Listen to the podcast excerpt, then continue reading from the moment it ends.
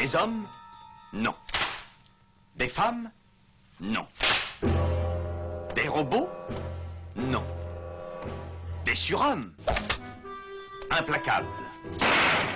Insaisissables. Invincibles. Insensibles. Aux ordres d'une super organisation criminelle.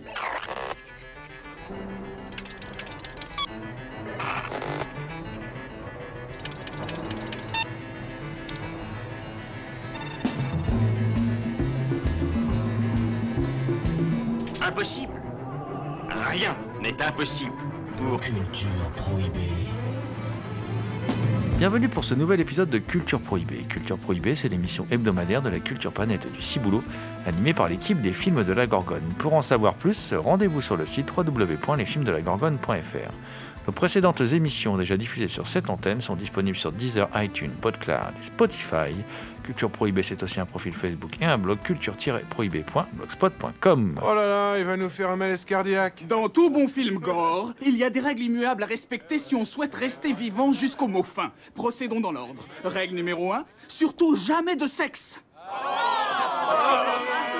Pas d'exception, jamais d'exception. Il va se faire lyncher. En langage gore, sexe rime avec mort, ok? Règle numéro 2, ne jamais picoler ni se shooter. Boire est un acte avilissant qui conduit toujours à enfreindre la règle numéro 1. Règle numéro 3, ne jamais, au grand jamais dire en sortant d'une pièce Je reviens tout de suite, parce qu'on n'en revient Je jamais. vais chercher une bière qui en veut une. Ouais, je veux bien. Je reviens tout de suite. Oh. Tu ne respectes pas les règles Attends-toi à mourir. On te retrouvera avec un couteau dans le ventre.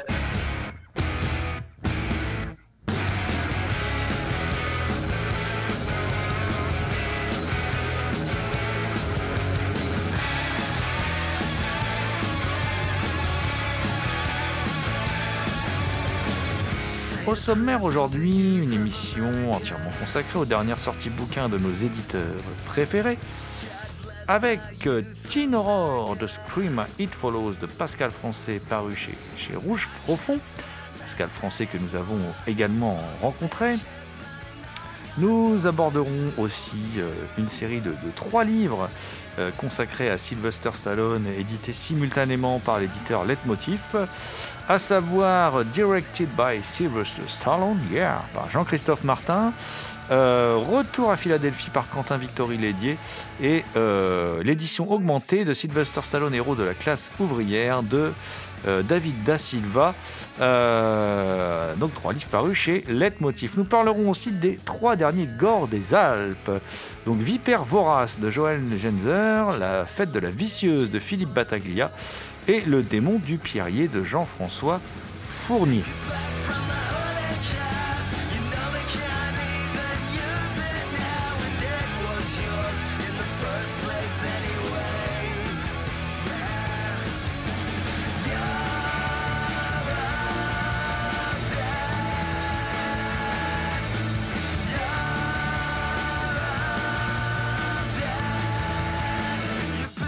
L'équipe de Culture Prohibée remercie Guy Astic, Jean-François Jeunet et Philippe Battaglia pour leur aide sur cette émission.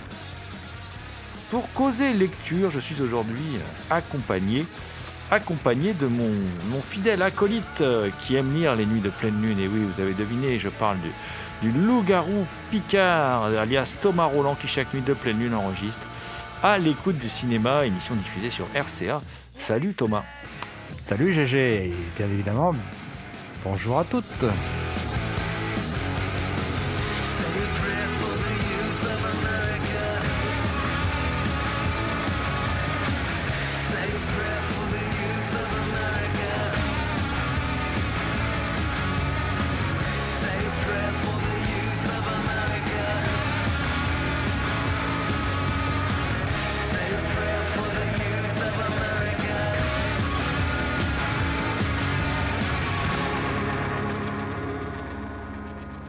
Thomas, tu, es venu avec euh, trois, euh, trois nouveaux opus de la collection Gore des Alpes.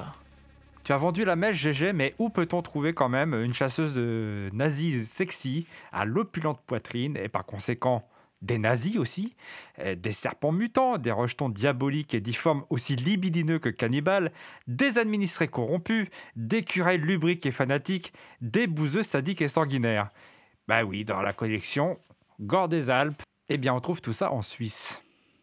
Et oui, depuis, depuis des années, on nous fait croire qu'il s'agit d'un pays neutre, tranquille, avec des vaches qui pèsent tranquillement dans de verts pâturages, où on mange du chocolat paisiblement au bord du lac Léman.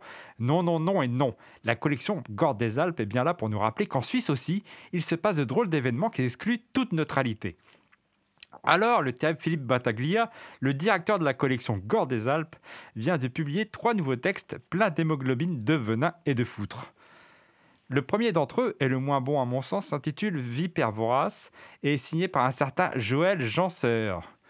Adrian Thompson, un herpétologue, se rend dans le canton du Valais, en Suisse, sur la demande d'un de ses confrères de Genève pour étudier une espèce rare. Sur place, il va découvrir qu'en fait d'espèces rares, il va devoir faire face à des serpents mutants et à des nazis ni très courageux ni très compétents. Avec son collègue, une jeune femme très remontée contre les représentants de la race aryenne, ils vont tout faire pour éradiquer ces deux menaces. Vipère vorace semble avoir été écrit à la hâte, le roman manque de style, l'auteur met en scène de nombreux personnages qui manquent d'épaisseur, Euh, le personnage principal est présenté comme un antisémite lambda et jamais le récit ne revient sur ses opinions, son passé reste bien mystérieux, sans que cela ne soit explicité plus que cela euh, lors d'une ou deux lignes de dialogue. En fait, tout semble survolé dans cette intrigue qui veut en dire trop.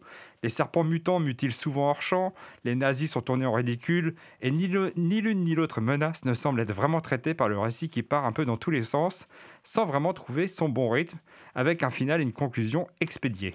Beaucoup mieux, aussi beaucoup plus amusant, La fête de la vicieuse, roman écrit par le grand chef en personne, Philippe Battaglia lui-même, qui s'en donne à cœur joie dans la description d'un petit village des hauteurs suisses.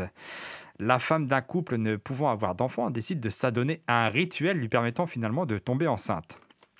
Seulement la pauvre femme va accoucher d'un être difforme qui la tue en même temps euh, alors qu'il vient au monde. Le mari cache l'immonde créature jusqu'au jour où, quelque peu éméché, il la laisse s'échapper. Seulement dans ce village qui borde une petite rivière, la vicieuse, se prépare une fête annuelle tandis que son maire fomente un coup fumeux pour se faire de l'argent sur le dos d'un mafieux russe, ni plus ni moins. Évidemment, rien ne va se passer comme prévu. Ce roman bénéficie de plus de style que Vipère Vorace, notamment avec ce ton légèrement sar- sarcastique que semble affectionner Philippe Battaglia. Sous sa plume, il n'épargne personne, que ce soit pour croquer des personnages odieux ou montrer les naïves victimes de comportements dénués de scrupules. Sous son humour décapant et parfois mordant, La fête de la vicieuse offre quelques passages bien crado dans lesquels se mêlent le sexe et le sang. En fait, Philippe Battaglia se lâche bien plus que dans son premier roman qu'il a écrit pour la collection, La robe de béton, et dans lequel il a réservé un sort particulier à Jean-Luc Godard. D'ailleurs, il paraît même que les nuits où les rédacteurs en chef de Culture Prohibée n'arrivant pas à dormir se laissent compter ce passage du roman de, Philippe Battaglia où Godard se fait haussir par des zombies. Je reviens à Philippe Battaglia qui en profite pour dépeindre un petit village de montagne avec son lot de personnages croustillants et les mesquineries auxquelles il s'adonne. Euh, la voisine jalouse du succès de celle qui remporte chaque année le prix de la plus belle jardinière, le curé libidineux et donc faucheton, le jeune couple complètement niaiseux qui n'y rêve que de partir de ce coin perdu, l'administré corrompu qui veut de même, mais par des moyens moins légaux. L'auteur n'épargne personne et vous, tout ce petit monde, à une fête annuelle qui prendra cette année une couleur plutôt vermeille. Après cette petite fête de la vicieuse, pour moi, le meilleur roman de cette livraison est Les démons du pierrier de Jean-François Fournier. Le pierrier n'a rien à voir avec la célèbre boisson, mais même ce texte se révèle tout de même fou, fou, fou. L'action se situe en montagne, encore dans un village reculé, vers les années 70-80, et décrit les méfaits d'un trio de criminels qui torturent et tuent pour la sainte cause. En effet, le curé du village, encore plus tordu que dans la fête de la vicieuse, décide de donner une leçon aux pêcheurs du village en les punissant. Pour cela, il s'allie deux frères qui vivent plus ou moins en reclus. Seulement, les deux frangins sont un peu, un dingos et prennent plaisir à leur tâche et ont tendance à faire du zèle. Par conséquent, ils vont prendre quelques initiatives et commencer à s'en prendre aux premiers venus, généralement des jeunes. Les démons du pierrier évoquent donc une société repliée sur elle-même qui a bien du mal à accepter que le monde change et que les mœurs évoluent également. Beaucoup plus maîtrisé sur le plan de la narration, avec une pointe d'ironie, ce texte se veut un hommage à la grande époque de Nécrorian, celui de la collection Gore du fleuve noir. Seulement, même si l'intrigue est parsemée d'atrocités, celles-ci sont bien souvent ellipsées, l'auteur se souciant plus de raconter une histoire que de décrire des tortures. Il ne faut pas s'y tromper, cela reste quand même bien dégueulasse, même si l'auteur ne s'attarde pas sur ces descriptions détaillées.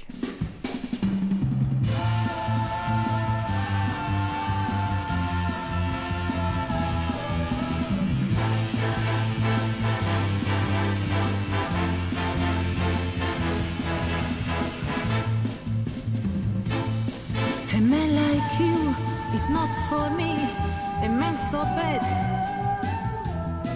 I don't want more waste my time, always with you. And if you think to have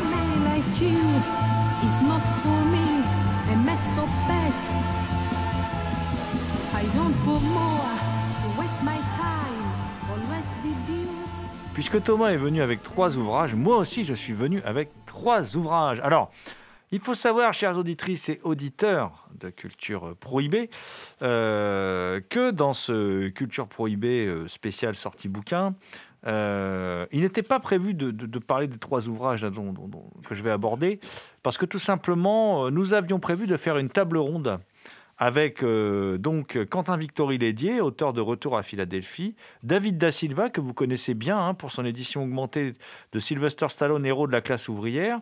Euh, David, il est déjà venu parler de ce livre dans, l'émission. hein, euh, voilà, c'est un, il est toujours passionnant à écouter, David. Euh, Quentin Victory Lédier, donc euh, Retour à Philadelphie, devait venir aussi. Et Jean-Christophe, alors non pas Jean-Christophe Martin, comme je l'ai dit tout à l'heure, c'est Jean-Christophe H.J. Martin, qui a écrit, lui, Directed by Sylvester Stallone. Et ces trois livres qui tournent autour de l'univers de, de Sylvester Stallone devaient euh, servir de base à une table ronde qu'on aurait organisée dans notre studio. Mais ça, ça a été prévu à une époque euh, où nous n'étions pas toutes et tous confinés, avec euh, nos déplacements limités. Alors, dans l'attente de cette éventuelle table ronde, car je ne désespère pas qu'on puisse la faire, cette table ronde, je vais quand même vous parler des livres, parce qu'ils sont sortis maintenant depuis quelques temps, et ils méritent le, comment dire, le coup d'œil, ils méritent la, lecture. Alors, il y a euh, tout d'abord, euh, je vais aller plus vite sur celui-ci parce que c'est un livre que j'aime beaucoup, vous le savez, euh, puisque c'est Sylvester Stallone, héros de la classe ouvrière, le livre de David Da Silva, donc là en édition augmentée. Alors tous ces trois livres sont parus aux éditions Leitmotiv. hein. Vous connaissez ce livre qui analyse la place, l'importance de Stallone, euh, comment dire, politiquement, sociétalement, euh, en, quoi Stallone, euh, bien que républicain, est un héros de, la classe ouvrière, euh, prenant des valeurs et des vertus qui parlent au monde entier. Voilà, et, et- en particulier en quoi Stallone eh ben, est, est- un formidable euh, miroir pour la, la- la pouvoir comprendre la condition des, des prolétaires aux États-Unis. Et puis en quoi ces deux sagas, Rambo et Rocky, sont des sagas qui euh, sont autobiographiques? Et ce qu'elles démontrent sur sa vie, son, son quotidien, son, son devenir, sa carrière aussi? Voilà, et y compris ses opinions politiques. Donc un livre vraiment passionnant que j'aime beaucoup puisque euh, c'est un livre qui avait d'abord été écrit sous forme d'auto-édition euh, et qui a été un vrai succès à tel point que ça a ouvert les, portes de, l'édition euh, d'autres, de vrais, entre guillemets, de vrais éditeurs à euh, David Da Silva. Et le livre est aujourd'hui republié donc, dans une édition augmentée. Et donc, je vous la conseille vivement. Alors, si vous voulez en savoir plus sur ce livre, je vous invite à fureter sur notre podcast, hein, à aller euh, sur le blog culture-prohibé.blogspot.com. Vous tapez David Da Silva dans le moteur de recherche et vous allez voir, on va vous renvoyer vers les différents entretiens que nous avons eu avec David, parce qu'on en a eu plusieurs. On a aussi euh, parlé de Mel Gibson avec lui, on a aussi travaillé euh, sur euh, Creed, Creed 2, on, avait vu avec lui, on, avait échangé sur ces films avec lui. Donc voilà, le, livre que je vous conseille vivement. Alors, il y a un deuxième livre donc, qui s'appelle, de Quentin Victory Lédier qui s'appelle Retour à, Retour à Philadelphie qui est un livre un peu différent. C'est- un livre qui raconte le, rapport qu'entretient euh, Quentin Victory Lédier avec l'icône Stallone. Voilà. Et du coup, il décide de faire un, portrait euh, un peu analytique. euh, de, de- comment dire de, Stallone. Alors parfois il vient en contrepoint du, livre de David da Silva. Moi je dois bien avouer que j'aurais bien aimé les avoir en fait tous les trois dans ce studio parce que je, je grand, grand, beaucoup des choses qui ont été écrites par Quentin Victor, Victory Lédier n'arrivent pas à me persuader. Voilà, je, n'arrive pas à, je, pas d'accord avec lui. Je trouve que c'est pas assez étayé, euh, contrairement au travail de David da Silva. Voilà, donc j'a- j'aurais bien voulu échanger avec surtout qu'il remet en cause parfois des choses que qu'a écrites David, avec lesquelles moi je suis d'accord. Donc j'aurais bien aimé en débattre avec lui, voilà, Euh, parce que j'aime le débat. À Culture Prohibée, on aime le débat.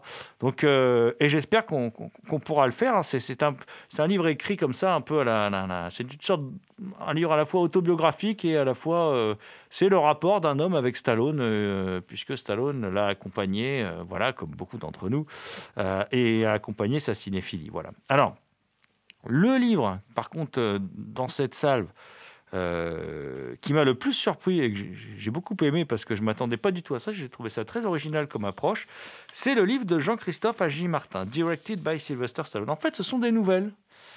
Euh, ce sont des nouvelles dans lesquelles il y a à chaque fois ou un film de Stallone qui est abordé, ou Stallone lui-même. Voilà, il y a par exemple euh, la, nouvelle d'un- jeune homme qui, envisage de faire fortune en écrivant des, euh, comment dire, des, romans populaires et qui seraient des suites des Expandables. Voilà, c'est- plutôt, euh, plutôt une, chouette nouvelle. Il y a aussi une autre nouvelle où un groupe de rock voudrait faire un, comment dire, un ciné-concert. Et au début, ils veulent le faire avec Phase 4 de Soul Bass. Et euh, c'est marrant parce que chaque fois que j'ai vu ce film de Soul Bass, je me suis dit ça ferait un très bon ciné-concert en fait. Euh, je me suis dit que c'est très adapté ce film. Et en fin de compte, c'est pas possible. Euh, et donc, eh ben, il faut qu'ils se rabattent sur un, film de Stallone. Et ce qui ne leur dit rien au départ va, va- va- finir par les, les, les- persuader. Ils vont, vont, découvrir un peu plus, un peu plus euh, Stallone. Voilà. Il- donc il y a plusieurs nouvelles comme ça qui, reprennent ces, qui, reprennent comment dire euh, cette idée simple d'inclure euh, Stallone dans chaque nouvelle comme si Stallone, en fait, faisait vraiment partie de, la vie de tous ces personnages euh, sans qu'on s'en rende compte en tant qu'icône populaire. Et ça, c'est assez chouette. Euh, euh, l'histoire d'un type qui se fait la, coupe de Mr. T dans Rocky 3, par exemple. Voilà, qui se fait la coupe de cheveux. Il y a des choses comme ça. Alors, le, et, le, les nouvelles sont, sont très bien écrites. euh, C'est c'est très agréable à lire. C'est très rythmé. C'est très. Voilà, c'est. C'est vraiment très intéressant. Moi, j'ai- trouvé cette manière de faire, euh, cette manière de faire vraiment, vraiment chouette. Et moi, vraiment, j'ai mon petit, j'ai mon, mon petit faible pour la nouvelle qui s'appelle Damn That Things Loud, euh, avec ce- ce- cet écrivain qui cherche et qui, qui, essaye de, de- de- d'écrire les aventures des Expandables, quoi. Euh, je trouve ça, je trouve, ça assez, assez rigolo, assez sympathique. Je trouve que c'est une, bonne idée. Et euh, donc, je, dans, la salve, là, euh, je trouve que celui-là est très original et, me plaît bien. Bah, je, vais vous rappeler les, trois titres parce qu'ils se complètent bien. Donc, Sylvester Stallone, héros de la classe ouvrière édition augmentée de David Da Silva. Euh, Retour à Philadelphie de Quentin Victory Lédier. Et Directed by Sylvester Stallone de Jean-Christophe H.J. Martin. Euh, donc, celui-là, c'est le, c'est le livre de nouvelles. Et ces trois livres sont disponibles aux éditions Let Motif.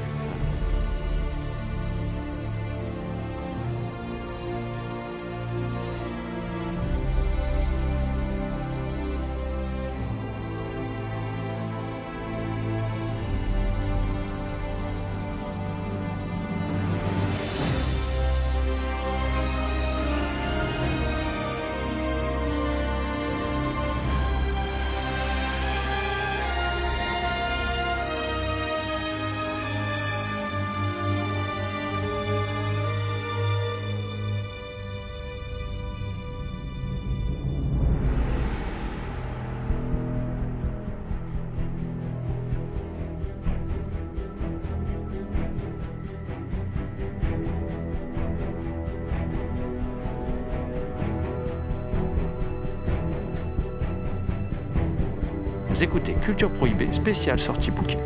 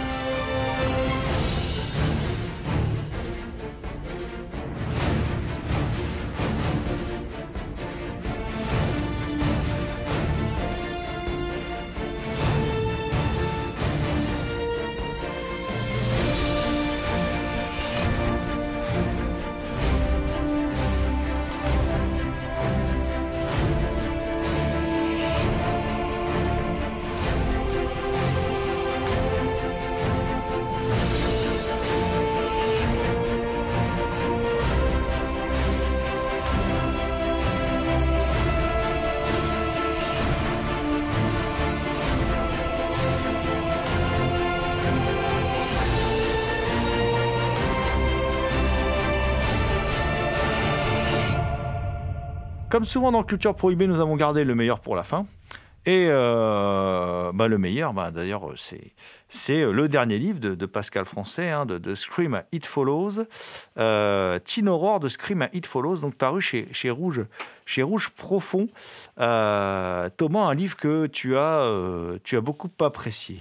Un livre que j'ai beaucoup apprécié, un livre de Pascal Français. Pascal Français, ceux qui ne connaissent pas, c'est un, c'est un écrivain, cinéphile, hein, qui a écrit dans des fanzines, dans des magazines, il écrit dans Mad Movies, il écrit dans La Septième Obsession.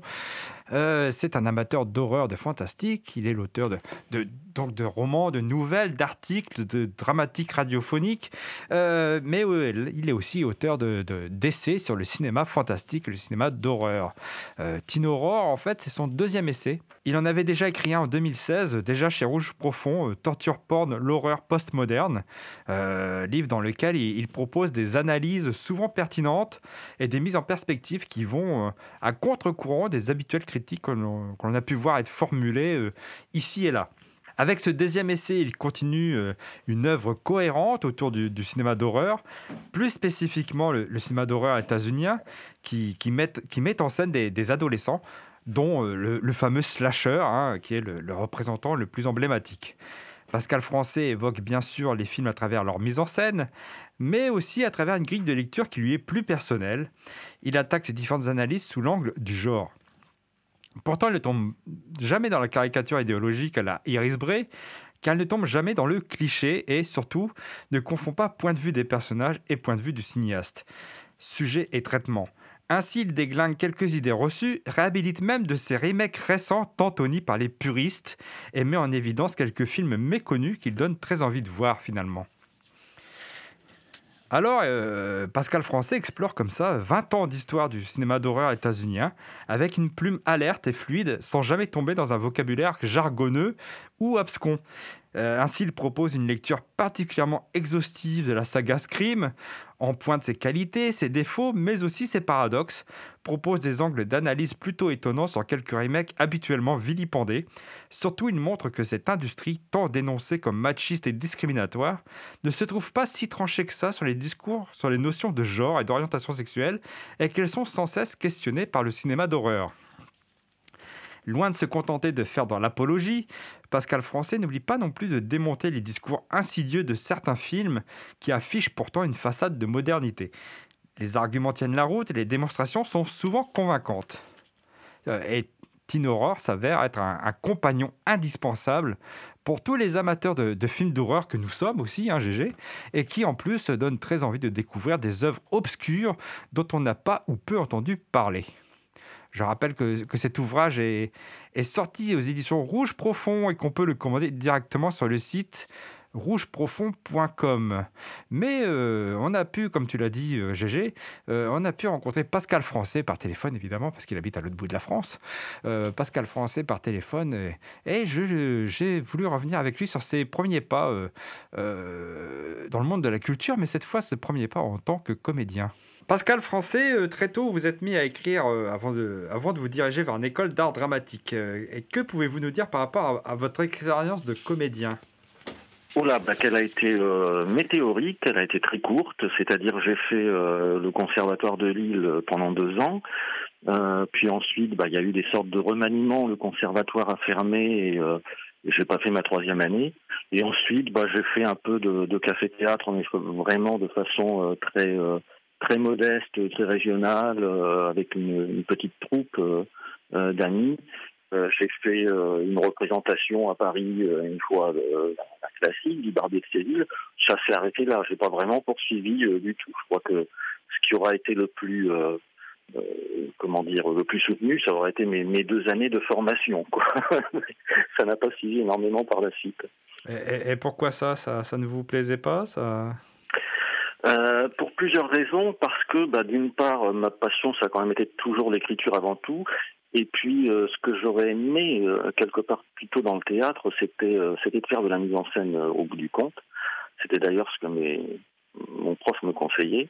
Euh, mais en revanche, le, ben, avec les aléas du travail de groupe euh, et des, des obligations qu'il y a là-dedans, et or je suis quelqu'un d'assez euh, finalement casanier et qui préfère travailler seul, donc j'ai pas insisté. Voilà, et je suis passé...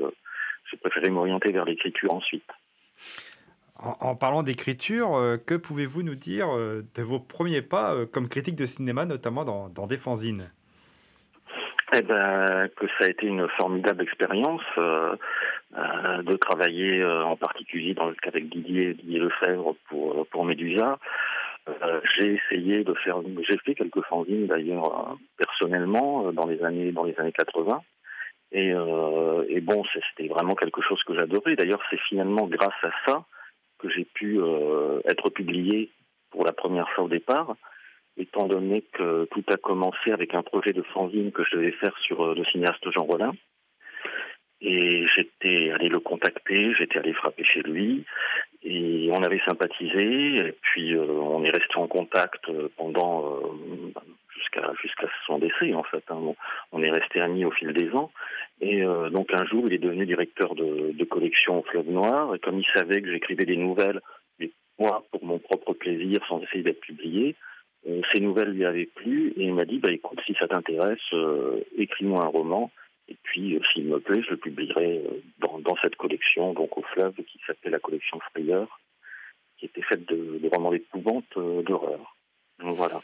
Donc finalement, c'est un peu grâce au fanzine, même si le, le fanzine surgent n'a jamais abouti au bout du compte, euh, mais en tout cas, c'est grâce à ça qu'il y a eu cette rencontre et que, que le reste est venu, que les, les premières publications sont, sont venues. quoi. Et écrire un, un premier roman comme ça, passer de la critique cinématographique au roman, ça, ça a été compliqué? Euh, ça n'était pas vraiment parce que finalement dans les fanzines, je faisais plutôt un travail de, de, de, de compilation que de, que de critique, euh, à vrai dire. Bon, c'était euh, plus un travail historique qu'un qu'un travail d'analyse ou vraiment de critique des films. Et euh, je me souviens d'avoir fait un dictionnaire du cinéma, de, des, des seconds rôles anglais, tout ça. Bon, euh, après la différence, non, j'ai pas euh, évidemment. C'est complètement différent de partir dans un univers de fiction, c'est sûr, mais j'éprouvais pas plus de difficulté à me mettre au roman qu'à euh, qu'à- écrire sur le ciné, quoi, au départ. Et- Et cette expérience, de, de- cette brève expérience de comédien, euh, est-ce quelle, quelle euh, influence a-t-elle pu avoir sur votre écriture, sur votre, sur votre travail aujourd'hui? Euh, c'est intéressant parce que je pense qu'elle a eu une, une influence énorme, surtout en ce qui concerne euh, en ce qui concernait les romans. C'est-à-dire quand on écrit un, un roman, qu'on imagine un univers, évidemment, je pense que qu'on joue un peu ces, personnages, enfin les, personnages qu'on va décrire, qu'on va mettre en scène, d'ailleurs quelque part dans le livre. Euh, je pense qu'il y a un côté comédien qui doit entrer dedans pour les comprendre, pour euh, pour les habiter pour pour leur donner vie finalement, et aussi pour trouver leur langage, parce que c'est quelque chose de très important dans, l'écriture romanesque. Chaque personnage doit avoir un, un langage, un style, je dirais presque une respiration spécifique, et ça, quelque part, c'était une sorte de prolongement du, euh, dire, du travail de comédien, en tout cas de mon de l'ambition que j'ai pu avoir brièvement d'être d'être comédien, mais, mais ça rentrait en jeu, il n'y a aucun doute. Et pour l'écriture sur le cinéma, bien sûr, ça rentre en jeu aussi, lorsqu'on doit commencer à, se pencher de façon plus précise sur le sur le travail d'un acteur, hein, évidemment. C'est plus facile à décrypter, c'est plus. euh, euh, je pense que c'est peut-être pas plus facile, mais en tout cas, ça joue beaucoup, ça intervient beaucoup. Pascal Français, en dehors des, des nouvelles, de la critique cinématographique et des romans, vous avez aussi écrit des pièces radiophoniques. Donc je suppose que votre expérience de comédien a aussi une, a eu une- aussi une influence là-dessus. Il y a notamment Conversation avec un, f- avec un, cer- avec un cercueil qu'on peut toujours écouter euh, sur France Culture. Euh, Qu'est-ce qui vous a poussé à, à vous attaquer à cette forme Et, et- et n'avez-vous jamais eu envie d'écrire pour, pour le cinéma, justement? Alors si, je- j'aurais eu envie d'écrire sur le cinéma, pour le cinéma par contre. Pardon. Euh, ce qui m'a poussé à m'attaquer à cette forme, c'était tout simplement la proposition de, de François Angelier euh, pour l'émission Mauvais Genre à l'époque où il y avait euh, chaque semaine une dramatique radiophonique qui était euh, qui était proposée après l'émission. Il aimait bien ce que j'écrivais, il m'a proposé de le faire. Donc là aussi, j'ai pris un plaisir énorme, vraiment énorme à à faire ces dramatiques parce que, euh, en effet, ça faisait encore intervenir une, formation théâtrale et toute, toute une théâtralité qui, m'intéressait beaucoup, avec ce défi aussi, par contre, de ne pas avoir l'image et de, de jouer uniquement sur des, des ressorts de son qui pouvaient créer la peur ou qui pouvaient amener l'angoisse ou le, le suspense. Donc, euh, ça a vraiment été un plaisir, une belle opportunité. Je ne vais pas chercher à le faire, là, c'est vraiment, on, on m'a proposé. Mais en revanche, quand j'ai commencé à le faire, ça m'a plu. Et pour le cinéma, euh, j'ai jamais vraiment écrit de scénario, euh, même si ça m'intéresserait.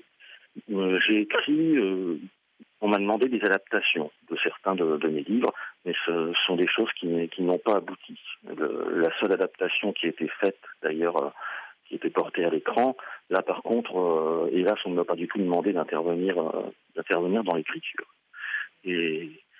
Et donc voilà, mais ça aussi, oui, c'est une expérience qui, qui, qui m'intéresserait beaucoup. euh, si on me propose, évidemment, je, je ne dirais pas non. Maintenant, je vais peut-être pas faire la démarche spontanément de mon côté, quoi. Mais, euh, mais ça pourrait me plaire, il a pas de doute.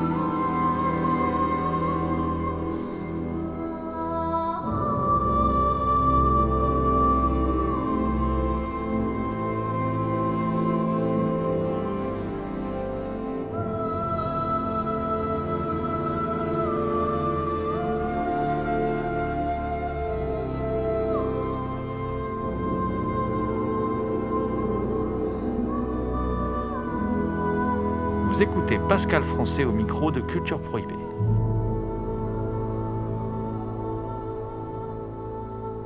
Longtemps, vous avez écrit de la fiction, mais depuis 2016, vous vous tournez vers, vers l'écriture d'essais, euh, avec notamment euh, Torture Porn, l'horreur postmoderne, et Teen Horror, là, le dernier, votre dernier essai en date. Euh, et l'écriture de fiction, romans, nouvelles, pièces radiophoniques, c'est derrière, derrière vous? Pour moi, en tout cas pour l'instant, oui. C'est plus un besoin que, que je ressens du tout. Euh, J'en ai plus vraiment envie. Je dirais que soit j'ai plus envie de fiction, ou c'est peut-être la fiction qui n'a plus envie de moi, je sais pas, mais en tout cas, euh, il n'y a plus vraiment de, désir, il n'y a plus d'acquaintance, euh, et, j'ai vraiment décidé, oui, justement, autour de, de la fin de- de- des années 2000, euh, de passer à autre chose, de, partir dans, cette direction, en fait, de renouer avec euh, ma passion première, qui était le cinéma, écrire sur le cinéma. Et pour plusieurs raisons. D'une part, parce que euh, l'écriture de fiction est, terriblement impliquante. Je dis pas que celle sur le cinéma n'est pas non plus, mais en tout cas, c'est peut-être beaucoup plus éprouvant, moralement, mentalement, mais lui devenait vraiment de, de plus en plus dur et de plus en plus, de plus en plus noir. Et bon. Et, et puis, j'étais pas trop satisfait de mes dernières expériences éditoriales. Enfin, eu plusieurs expériences coup sur coup où ça s'est pas très bien déroulé, euh, où les livres parfois sortaient mais n'avaient aucune visibilité parce que pour des raisons d'une autre, ça plaisait pas l'attaché de presse qui faisait pas son boulot, enfin des choses comme ça. Bon, il y a eu donc une adaptation d'un de romans qui a été pas très euh, pas très légal en fait, et, donc au bout d'un moment j'en ai eu ras le bol, je me suis dit je me fatigue peut-être beaucoup euh, à écrire des romans et j'avais vraiment envie de me faire plaisir et de, de, partir vraiment sur l'écriture, sur le cinéma. Donc pour moi, je pense que oui, la fiction, c'est un, c'est un peu derrière. Peut-être, on peut jamais euh, prévoir, peut-être que ça, ça rejaillira un moment, mais il faudrait vraiment que j'ai une idée suffisamment, qui me semble suffisamment intéressante et, euh, et que je sois pratiquement, le, seul à pouvoir la faire, mais en tout cas qui me corresponde vraiment euh, totalement pour me pour me remettre à, me remettre à ça. Mais c'est pas envisagé du tout du tout à l'heure actuelle. Pourtant, à, la lecture de- de vos deux essais, vous dites que la fiction euh, euh, implique euh, beaucoup d'implications de, de votre part. Euh, à la lecture de vos essais, on sent qu'il y a, qu'il y a beaucoup d'implications parce qu'il y a un style particulier, il y a une couleur particulière dans, dans la façon d'aborder les films, de les analyser. Oui. Et donc, en quoi cela change au niveau de l'implication?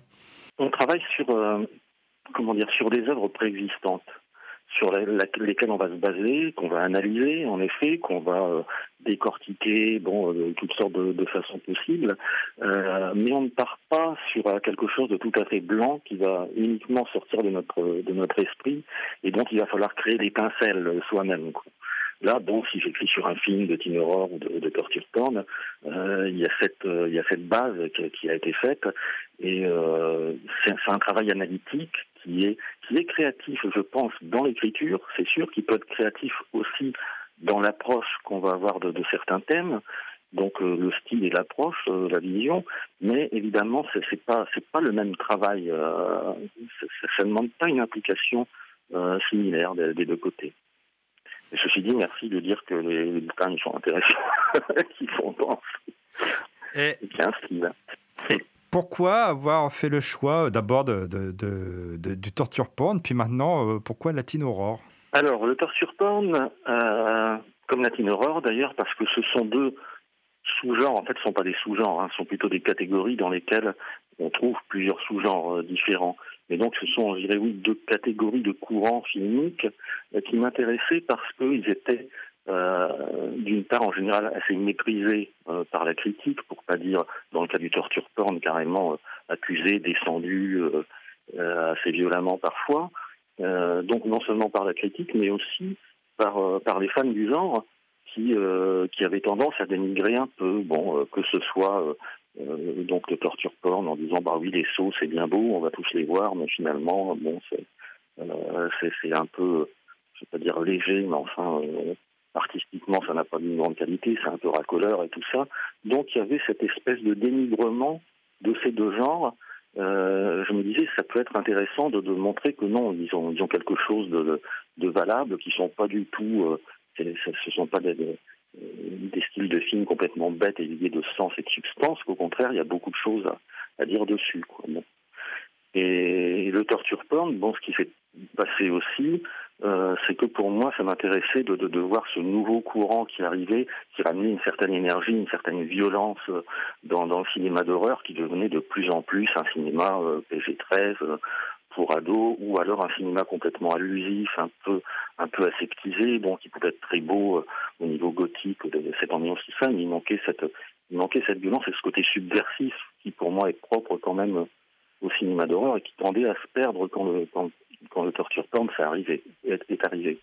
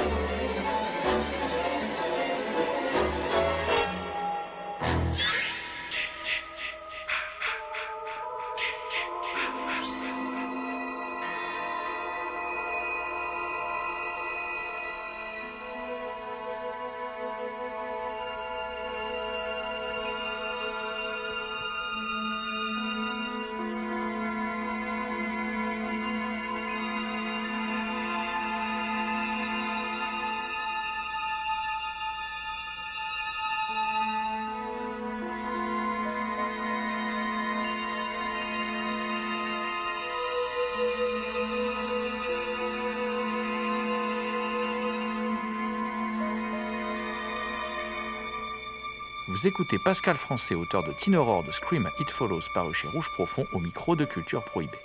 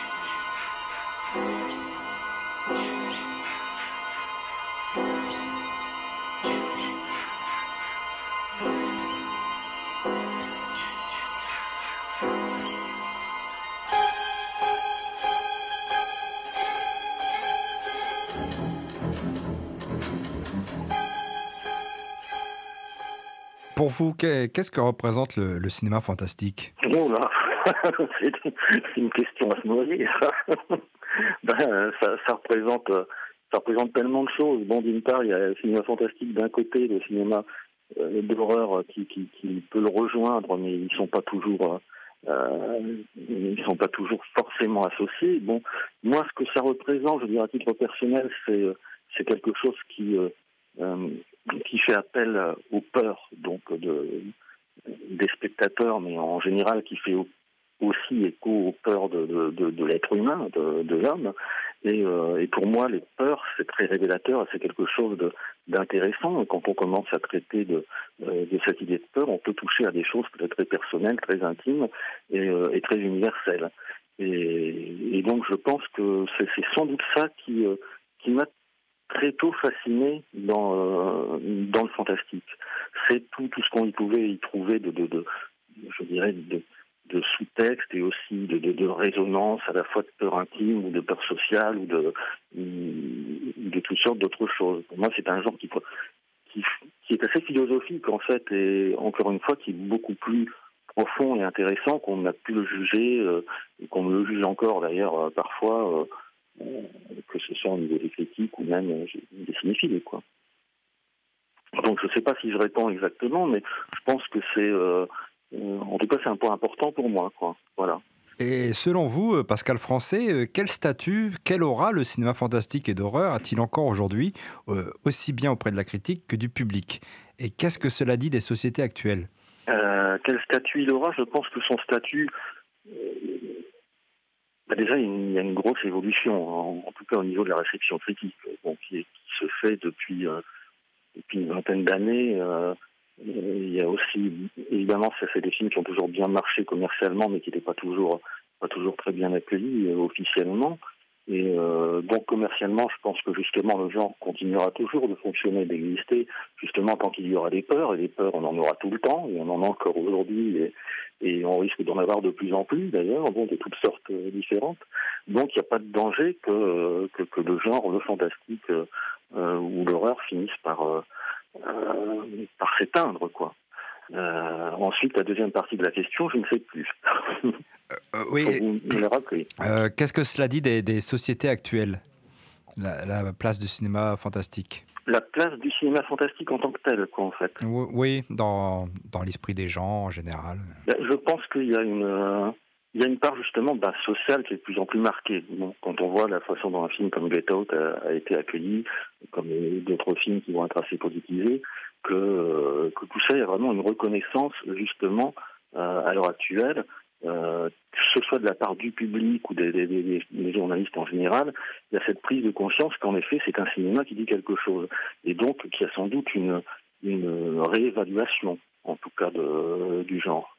Maintenant, voilà, donc je pense que c'est ce que j'essayais de, de- d'exprimer à la fois dans Team et dans, dans Torture Porn. Euh, tous ces échos, ils sont très divers, et donc le, le genre va dire différentes choses à différentes personnes. On on peut pas estimer qu'il a qu'une seule, euh, euh, qu'une seule valeur et qui ne suscite qu'une même approche, quoi. On va avoir des, films, beaucoup d'ailleurs à l'heure actuelle, au contenu féministe assez, assez marqué, ou au contenu assez engagé sur le plan de la, politique des races et, tout ça. Bon, euh, c'est il y a énormément de diversité et après on va continuer d'avoir un courant qui va être complètement euh, conservateur et même euh, réactionnaire parfois assez violemment. Il y a toute cette diversité.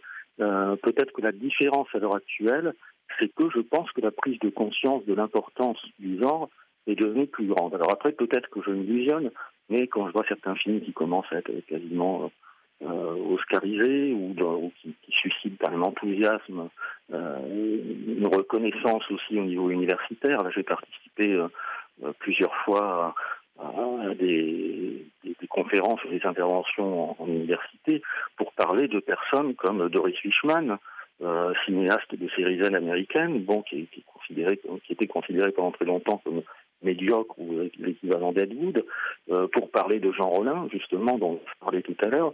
Et donc, il y a en effet quand même une reconnaissance qui me semble beaucoup plus importante, plus solide, et une ouverture d'esprit beaucoup plus grande maintenant. Pour revenir au livre Tino Aurore, comment se travaille un livre, un, un livre euh, tel que celui-là? Alors, ça se travaille, euh, moi en tout cas, euh, ma méthode, c'est au départ faire un listing euh, le plus complet possible. En tout cas, pour le torture porn, c'était plus facile parce que le, genre est plus, euh, plus circonscrit, plus, euh, plus défini, que la teen horror, c'est tellement vaste que bon, et essayer de voir le plus de films emblématiques possible. Donc il y a toute une période qui va être consacrée au visionnement de films, alors vraiment intensif, avec prise de notes, où, je vais tomber sur des films en me disant, bah oui, mais finalement ils sont considérés comme de la teen horror, mais c'est pas c'est pas cool du tout, quoi. Bon, ou, euh, ou être déçu par d'autres, avoir des grosses attentes. Bon, euh, il y a vraiment ce travail qui est, là. Il y a dégagé l'axe d'approche. Bon, j'en ai plusieurs. Moi, je sais qu'en faisant la teen horror, je voulais m'intéresser, euh, comment dire, approcher un peu et étudier la façon dont l'adolescence actuelle n'est plus du tout représentée de la même façon qu'elle ne l'était dans les années les années 80, à l'époque où il y avait des, des teen slashers comme Halloween ou, ou Vendredi 13, donc euh, qui, a, une progression et comment cette adolescence est vécue maintenant et en quoi euh, l'adolescence contemporaine peut influer sur euh, sur le genre en lui-même, en fait. euh. Euh, et vice versa d'ailleurs, comment la représentation de l'adolescence peut influer sur les adolescents euh, contemporains.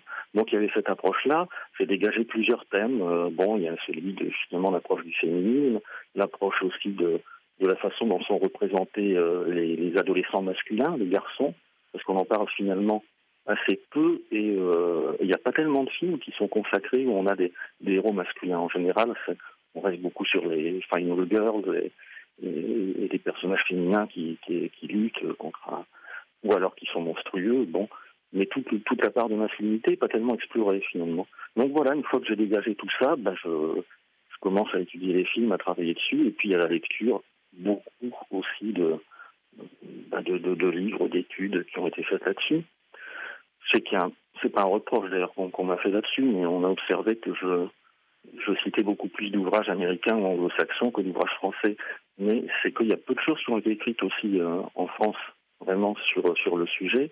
En tout cas pour toute la période contemporaine, parce qu'il y a énormément de choses qui sont écrites sur les années 80, 70. Mais euh, tout ce qui est depuis les années 2000, on n'en parlait pas, pas tellement. C'est aussi d'ailleurs ce qui m'a intéressé, c'est le fait que c'est un créneau qui qui n'était pas tellement exploré euh, généralement. À la lecture de votre livre et de vos analyses, euh, certains clichés sur Hollywood euh, ne- euh, peuvent paraître caduques, notamment ce qui concerne son aspect patriarcal. Et finalement, les choses ne semblent pas si, ne semblent pas si manichéennes ou si simples. Non, pas du tout. Surtout dans le dans le domaine du, euh, je dirais dans le domaine du torture porn. Là, contrairement à ce qu'on a dit, c'était des films sadiques qui étaient axés sur la maltraitance des femmes ou la torture des femmes. C'est pas c'est pas vraiment le cas, dans le sens où euh, c'est un univers justement très masculin où il y a plus d'ailleurs de victimes masculines en général quand on fait le compte. Et je sais qu'il y a un, essayiste américain qui, a dressé une espèce de compte du nombre de victimes masculines mortes par rapport aux femmes. Donc euh, non, il y a vraiment euh, dans le torture porn une espèce de, au contraire, de description de d'un patriarcat ou d'une masculinité qui est souffrante, qui est, malade ou qui euh, ou alors parfois qui perd la boule mais euh, qui peut être agressive mais qui finalement n'aboutit à rien. Donc pour moi ça dresse plutôt le constat de, la fin justement de cette, vision euh, misogyne euh, du cinéma d'horreur. Dans la teen horror c'est plus c'est plus contrasté parce que d'une part la majorité des films de teen horror sont quand même des films qui, qui vont sortir en salle, qui euh, qui garde quand même un contenu assez mainstream, donc il faut pas, faut pas non plus aller trop loin. Donc je trouve qu'il y a encore pas mal de films qui sont, basés sur sur des vieux clichés, mais bon, justement, ce qui m'intéressait, c'était de montrer qu'il y avait aussi toute une production qui en de, qui réussissait à en sortir quand même, qui, portait un regard, qui tenait un propos différent sur euh, sur toutes ces questions-là.